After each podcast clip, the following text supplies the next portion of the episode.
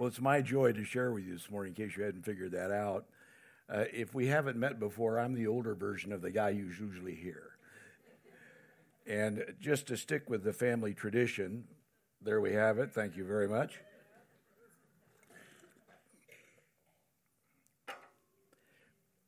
Pastor's uh, in Springfield. Uh, he's going to square away general counsel, but not really. But he, he, he gave me an assignment, told me, asked me if I would speak on a certain scripture. How many have seen the banner as you come into the parking lot? You know, white banner, black, black letters. It says what? Come home. Very good. that, that's surprising. Many people had actually looked at it. That's, that, that's gratifying, Jeremy. I mean, come home. And he said, Dad, I want you to take you know this particular scripture, and I want you to stay with the theme of come home. So it's uh, my honor and privilege to share that with you this morning. I'm also using a Bible that my son gave to me for Christmas. And I don't know what he's saying to me, but you notice the print is rather large in case you just, you know, just thought I'd mention that. no, in all seriousness, uh, Dr. Davenport has given his father several Bibles, which I deeply appreciate because uh, actually we talk about them, believe it or not. So uh, it's my, my privilege, my privilege. The theme is come home. Your text is found in Luke chapter 15. It's the parable of the prodigal son. Or if some have called it, the waiting father. Either would be applicable because both are very much in the context of this particular parable. And I think we all realize as a parable, Jesus used them. A parable, it's a, it's a very simple story and usually has a specific truth. We used to say in, in class, you know, don't make a parable do push ups. It's, it's, it's not designed for some, you know, broad span theological truth. It's a simple truth in the parable. It's something that he told the story so that we would get a hold of it and understand it. To understand this parable, I think we need to read just a couple of scriptures in background to, to reference this. One of the scriptures is not found in Luke, it's found in Matthew, but it, it, it's germane or pertains to the thought in this parable. That's in Matthew's 9th chapter, 11th verse. When the Pharisees saw this, they said to his disciples, Why is your teacher, this teacher being Jesus, eating with the tax collectors and sinners? Now, in chapter 15 of the Gospel of Luke, prior to the parable that we're going to read in just a moment, it says this in the 15th chapter, the first verse Now all the tax collectors and the sinners were coming near to listen to him, him being Jesus. Both the Pharisees and the scribes began to grumble, saying, This man receives sinners and eats with them. So he told them this parable, and we'll go to verse 11 here in just a moment.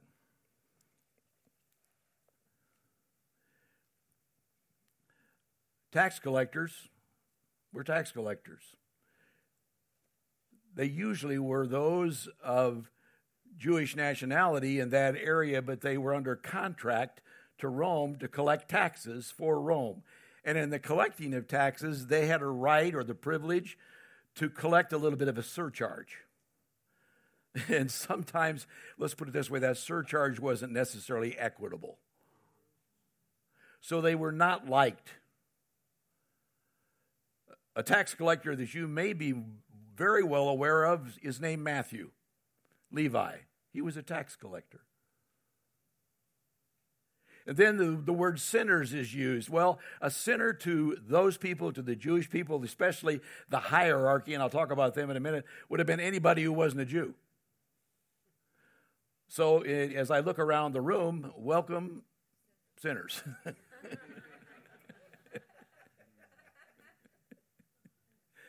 Now, the Pharisees were a religious political group.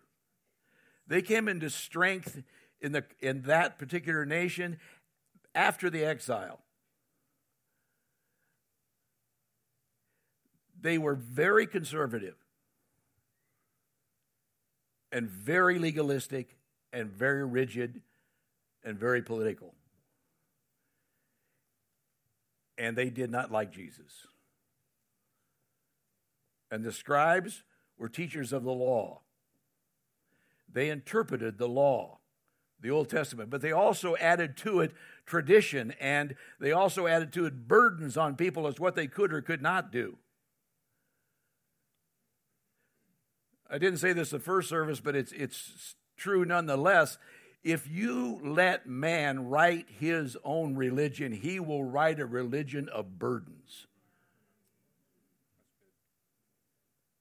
He will absolutely write a religion of burdens.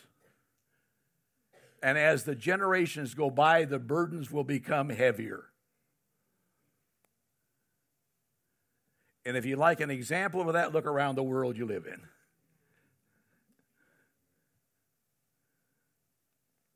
So here are your people. Well, obviously, Jesus. Just remind us all the Son of God came to seek and to save that which was lost. Everybody knows John 3:16, but also John 3:17, he did not con- come to condemn, but to save. He fellowshipped with the needy. So you have the religious, very strict,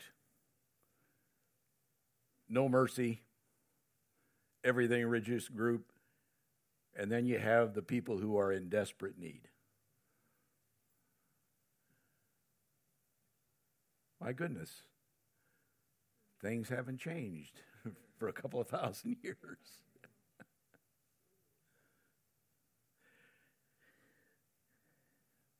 now, a parable is to depict. So you you know you're all very intelligent people, and you already figured this out before I got there. The father in the parable must represent God. The younger son must represent somebody who strayed from God. And you'll pick up the rest of it as we go along.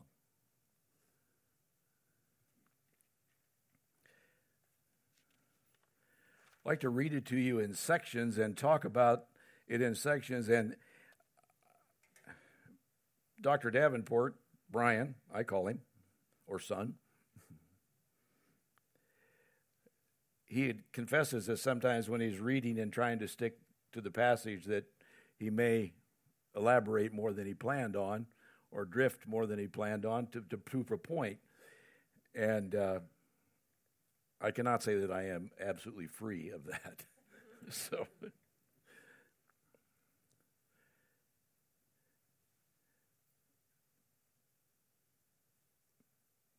And he said, he being Jesus, this is a parable now. A man had two sons. The younger of them said to his father, Father, give me the share of the estate that falls to me. So he divided his wealth between them. And not many days later, the younger son gathered everything together and went on a journey into a distant country.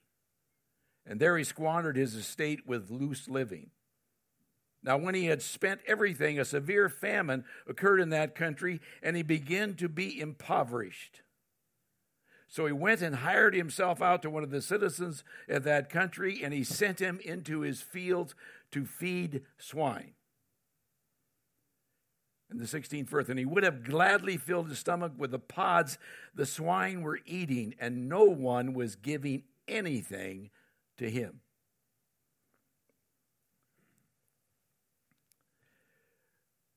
Let's call this Show Me the Money. The younger son, you read it, I read it to you, said, Okay, I want to I want to leave home. I'm singing, I want to be free, and I'm going to take my money and go. Now, if you read the whole text here, which we are going to eventually, you're going to get the idea, and you would be absolutely correct, that this estate had a lot of money. That this was a wealthy place. This estate was a wealthy, there was money. And living was good there. Just because of the way it was run, organized, and so forth. So it, it wasn't like he was leaving home because he didn't have anything. No, he had everything but he chose to leave home. He asked for his share of the money. Now, you go to Deuteronomy and you'll, you can read it for yourself, and I think it's the uh, 21st chapter, around the 17th verse. It, share, it tells how, in that culture, now we're talking Jewish culture here, how that money would be divided. The elder son would be entitled to two thirds of the estate, the younger son would be entitled to a third, since there were two of them. The elder son always got more. My dad had four dollars and twenty eight cents. Don't don't worry about it. so he would have got a third, and his father willingly shared it with him, gave it to him, and he and then he you know he got the great idea. I will take off. I'll go to a far country. Now, far country here is, I think, is written that way for our understanding. In other words, he separated himself totally from any connection to his home.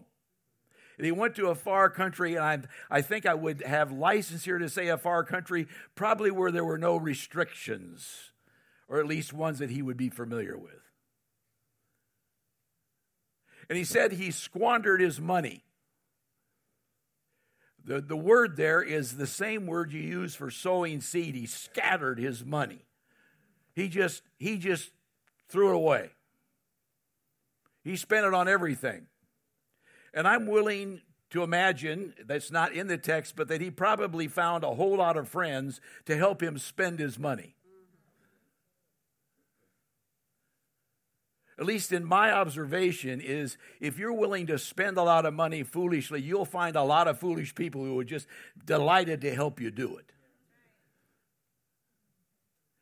And so he spent his money, he scattered it. And pretty soon he had zip, none. And famine came into the land.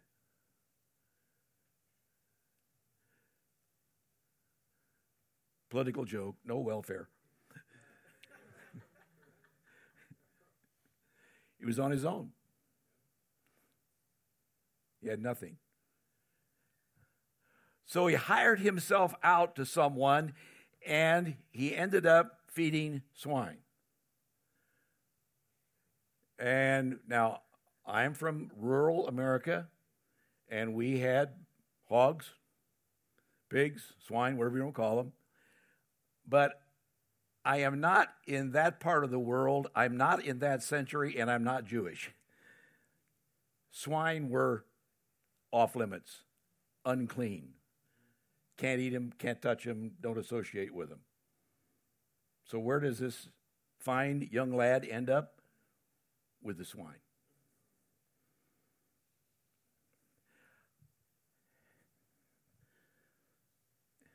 You mess with sin, it'll put you in the pig pen. How's that?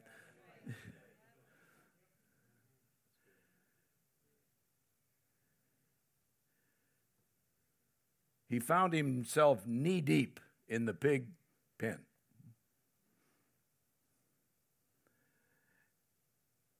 And he thought to himself, wait a minute, this is not good. Perhaps there's a better place.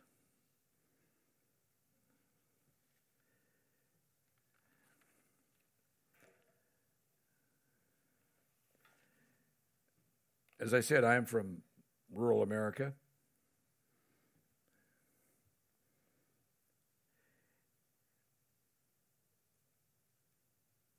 And he went from, this is a rural America saying, he went from living high on the hog to living with the hogs. and he would have eaten gladly should they allowed him what they were eating. Romans 6:23 for the wages of sin is death. He was on a downward spiral. Romans 1. Read it for yourself. But he came to his senses. Verse 17. 17 through the first part of 20. But when he came to his senses, the King James, the old King James, the authorized when he came to himself. Now, this is not a teaching on the Holy Spirit. This is not a parable about the Holy Spirit, but we all know from reading the scripture that nobody thinks about change, especially moving toward God, unless the Spirit of the Lord prompts them or speaks into their lives. So there's just a subtle reference here, I believe, to the Holy Spirit. When he came to his senses, he said, How many of my father's hired men have more than enough bread, but I am dying here with hunger? I will get up and go to my father, and I will say to him, Father, I have sinned against heaven and in your sight. I am no longer worthy to be called your son. Make me as one of your hired men. This is the first part of the 20th verse. So he got up and came to his father. Look at the sign outside. It's time to come home. If you find yourself in the pig pens of life, it's time to come home. You don't have to be in a pig pen to recognize it's time to come home. My granddaughter Emily, will you admit I'm your grandfather? Thank you. I was worried. Emily, grandpa, never lived in a pig pen. I am from rural America, never lived in a pig pen. Grandpa got good grades. Grandpa was a good boy. In fact, I was so good I was boring. and you're saying, Grandpa, you still are? Never mind. but I can remember sitting in Iowa on the steps that went down into the cellar. Now, I didn't live in the cellar because I was bad. That's where mom made me a room where I was going to college. I remember sitting on those steps looking down thinking, what, what, what purpose is there for life? Now, I'm not bragging, I'm just saying, folks, I was a good guy. I mean, Pat Boone, White Bucks, Jim had White Bucks. I was totally cool. Laura, no, you don't believe that, do you?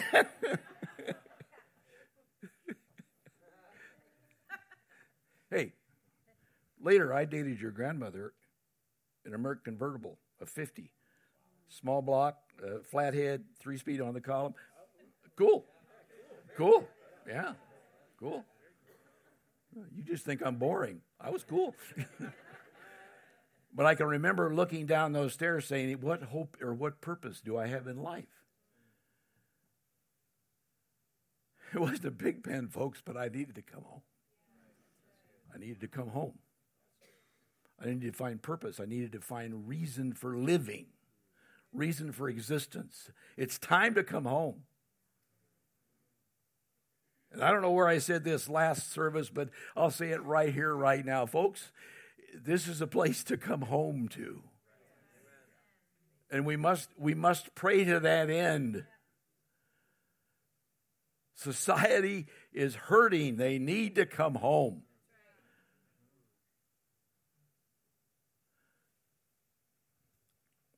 So he came to his father, came to his senses, came to himself, thinking of home. He figured out that only death awaited him there. He needed to come home. Going to his father. He said that he said, I'm going to say to my father, I've sinned against heaven and you. Psalm 51, verse 4. First part of verse 4. David's psalm. Lord, against you and you only. I'm paraphrasing. You can look it up and call me at midnight tonight and tell me I didn't quote it exactly right. sure. But anyway, basically it says this Lord, against you and you only have I sinned. Aaron, since you're sitting there, I'll look at you. If if I sin, if I offend you in some way, yes, I have sinned against you, but I have sinned against God. I have transgressed against God by insulting one of his people. So I have sinned against God. Sin is against God. Yes, it may have its ramifications, its ripples out against mankind. You may have, you probably should or may have to apologize to somebody, but it, sin is against God, and God forgives sin. I'm going to go to my dad, and I'm going to say I sinned against heaven and you. I'm going to go home.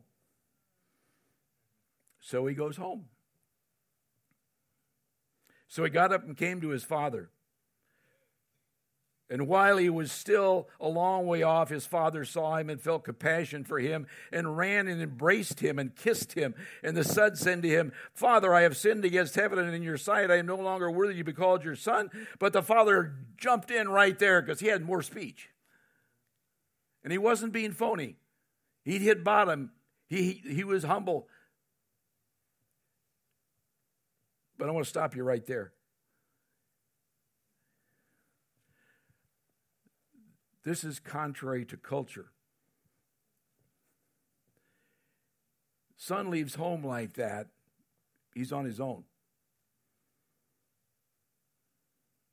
In the parable, what is the father doing? He sees him afar off. Well, how do you see him afar off unless you happen to be looking for him?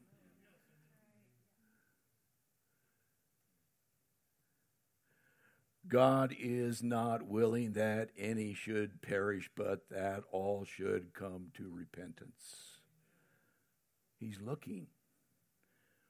He's looking. He's waiting. You saw him afar off. He's coming. He's coming. Well, I'll just go in the house and sit down and wait till he gets here, and I'll give that young whippersnapper a piece of my mind and send him to his room. No. I will, he ran, he greeted him, he threw his arms around him, he kissed him, he welcomed him home. Don't raise any hands. But how many times have I had to go to the Father and say, ah, man, I really messed up. I've never heard him once say, Jim, you dimwit. Never once. Never once. Now, Jim might have said that to himself, but not him, not the Lord. Come on. We'll correct this, we'll work with this. He greeted him and he, he called, you can read it, he called for the servants to get a robe. And hey, I'm not talking about mama's old bathrobe, I'm talking about a robe. I'm talking about a robe that that dig, that suggested dignity and acceptance and purpose and a position in the home. Get that robe, put it on him. Put it on him. And also get a ring for his finger and sandals for his feet. What's the big deal about that? Because he was a free man, and the free men wore rings and had sandals on their feet. Slaves were barefoot and no rings. He wasn't a slave, he was a son. And he was welcome in the home. Welcome in the home. My friends, if we're going to have a home, if we're going to say, come home, we need to welcome them who have a little pig stuff under their fingernails and some dirt on their toes. And we need to welcome them. And we need to put a robe on them. And we need to give them a ring. And we need to give them sandals for their feet. And we need to point them in the right direction. And we need to. We need to put an arm around them and we need to, to love them, to love them, to love them, to love them. The father was delighted to see the son. Let me read on. I said this, but I'll read it anyway. But the father said to his slaves, Quickly bring out the best robe and put it on him. Put a ring on his hand and sandals on his feet, and bring the fatted calf and kill it, and let us eat and celebrate. For this son of mine was dead and has come to life again. He was lost and has been found, and they began to celebrate. They brought all this and they killed the fatted calf, not, not a calf held for sacrifice, but a calf deliberately held for party time. And they brought it and they partied. And they partied. They celebrated. What's God think about people who come back? Well, verse 7 says, More joy in heaven over one sinner who repents. Just one. How many we want? 10,000. Party time. Party time. Verse 10 Joy in the presence of the angels of God when someone repents. We want to do our part to promote parties in heaven we want to contribute to party time. And you know something else? We need to pray that it slops over into our midst and that we're willing to celebrate and party when people come to the Lord. Well, as in any event or many events, pardon the bad grammar, everybody ain't always happy. 25th verse. Now the older son was in the field, and when he came and approached the house, he heard music and dancing. Some of the old time churches might have problem with that dancing, but I, you know, it's there, folks. Jesus said it. Jim didn't say it.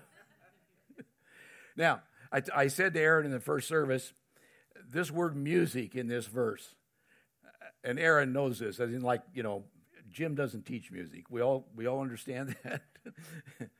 uh, hey, come on! If you don't know, my own son won't even let me sing. Come on.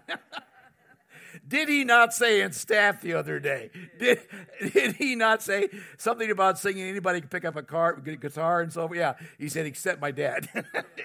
except my dad. Right, right, right in front of everybody on the staff, right there. That's okay. That's, that's all right. I, I, had the mic too close to myself once in church and we were singing.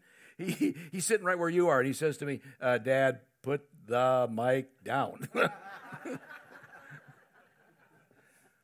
Bob, uh, I live in a frustrating world. anyway, says music in this verse. Now, as I said in the first service, and you're a musical guy, you understand music, you study music, you talk about music, and the more I talk about music, the bigger dummy I become. But anyway, it, this is not some guy on an old tin flute playing Come By You or Come By Ya or whatever it is. This music, the word. Carson, just try to behave yourself over there, anyway, this the word for music here has the root in it of the word symphony. So there, there was music and probably singing going on. There was joy in the house, in the estate. The boy was home. The guy from the far country had come back, put the robe on him, the ring, and the sandals. He was home. It's time to be happy. And they were dancing. Contrary to certain teachings, they were dancing. Yes, they were.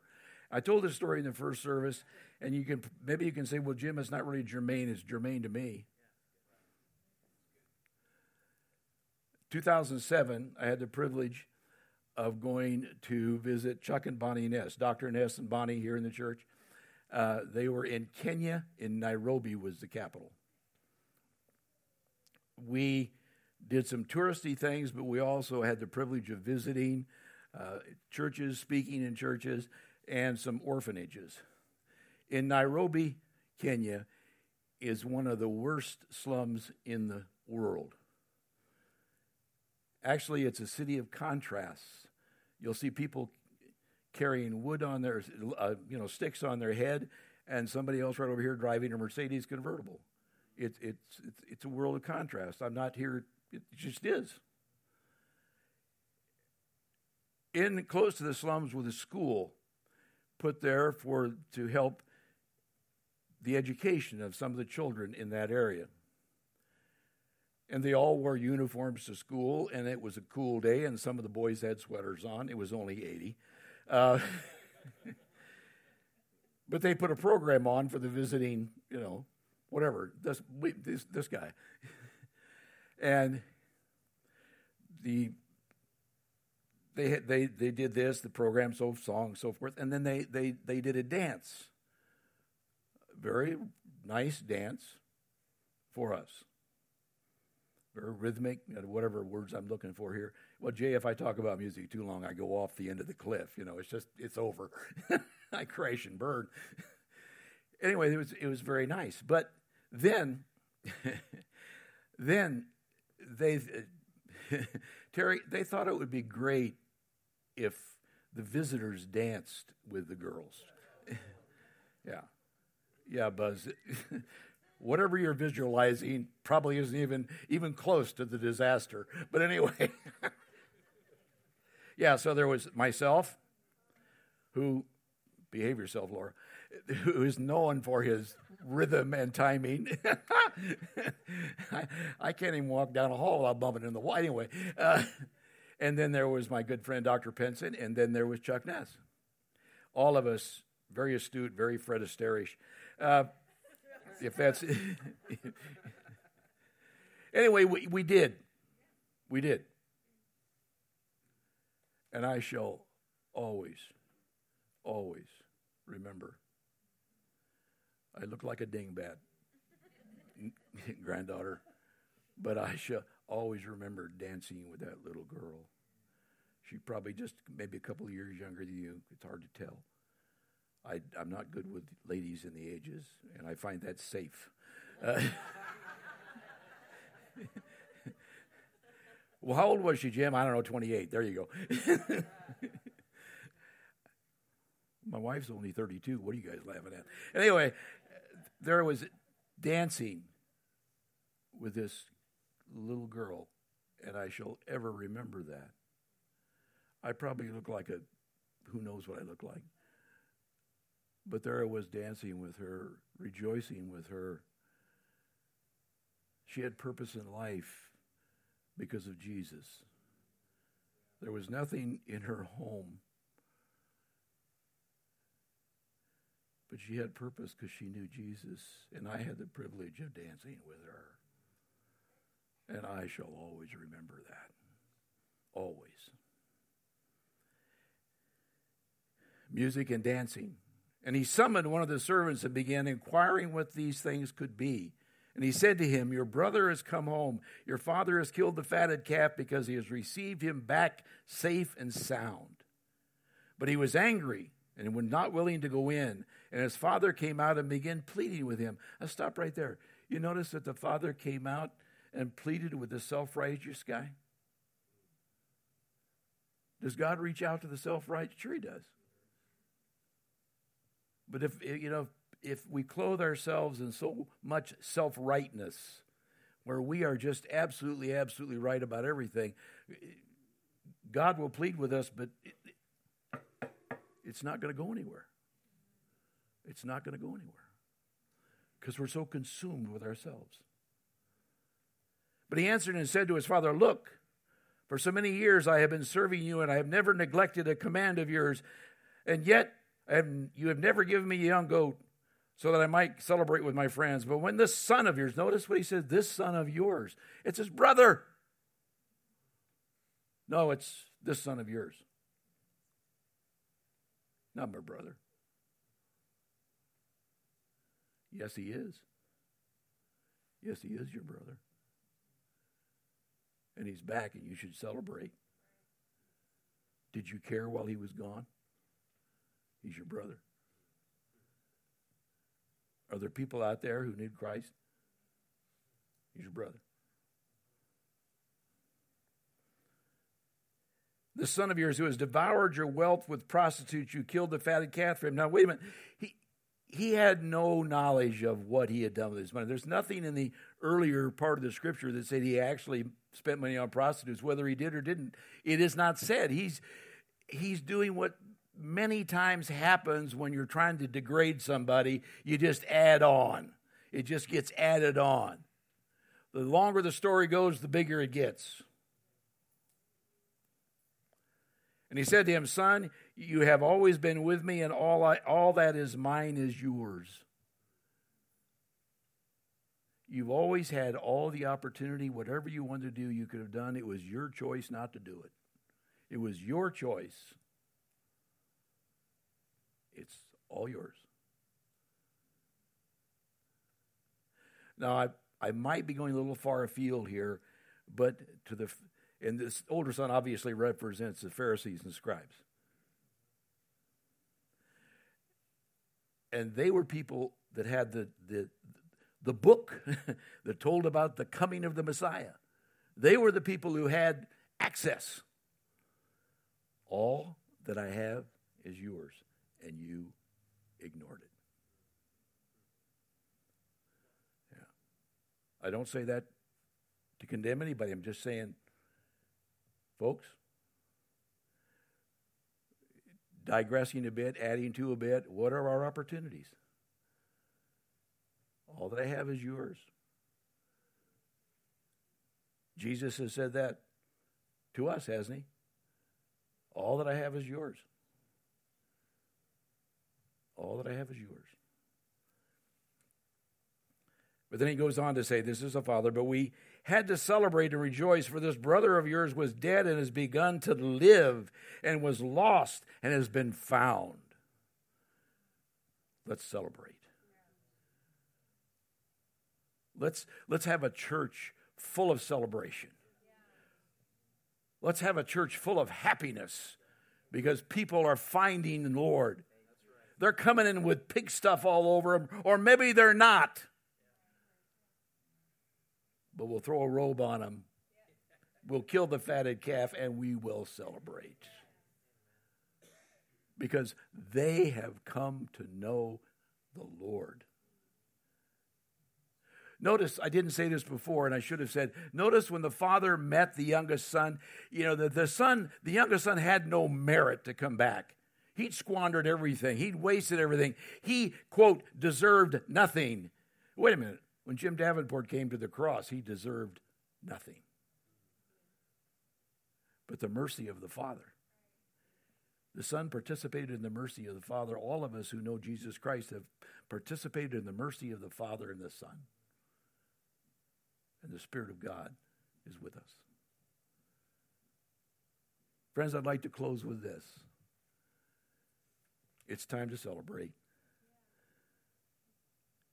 It's time to people to come home. It's time to just welcome them in. I know we are, I know that's our mission. I know what it is. All I'm doing is I'm on orders for my son. Just underline it. Just underline it. Come home. Come home.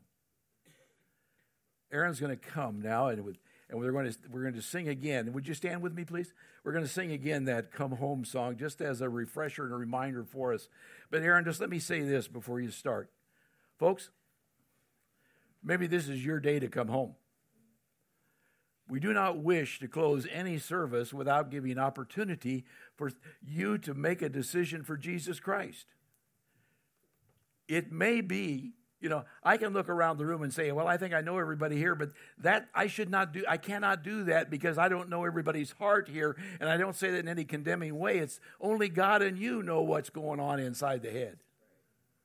Remember, you know, I was a cool looking college guy, but I needed Jesus.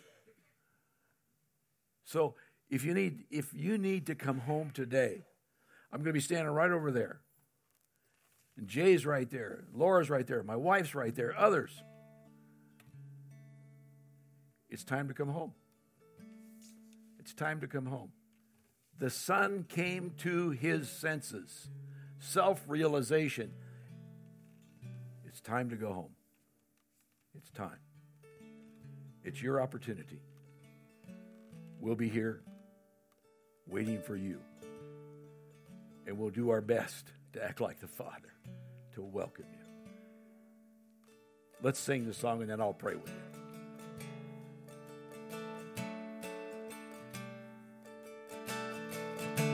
Called to the north and called to the south, come home. We called to the east and called to the west, it's time to come home. The Father is waiting, anticipating your return. All the sons and daughters, those who have wandered, it's time to come home.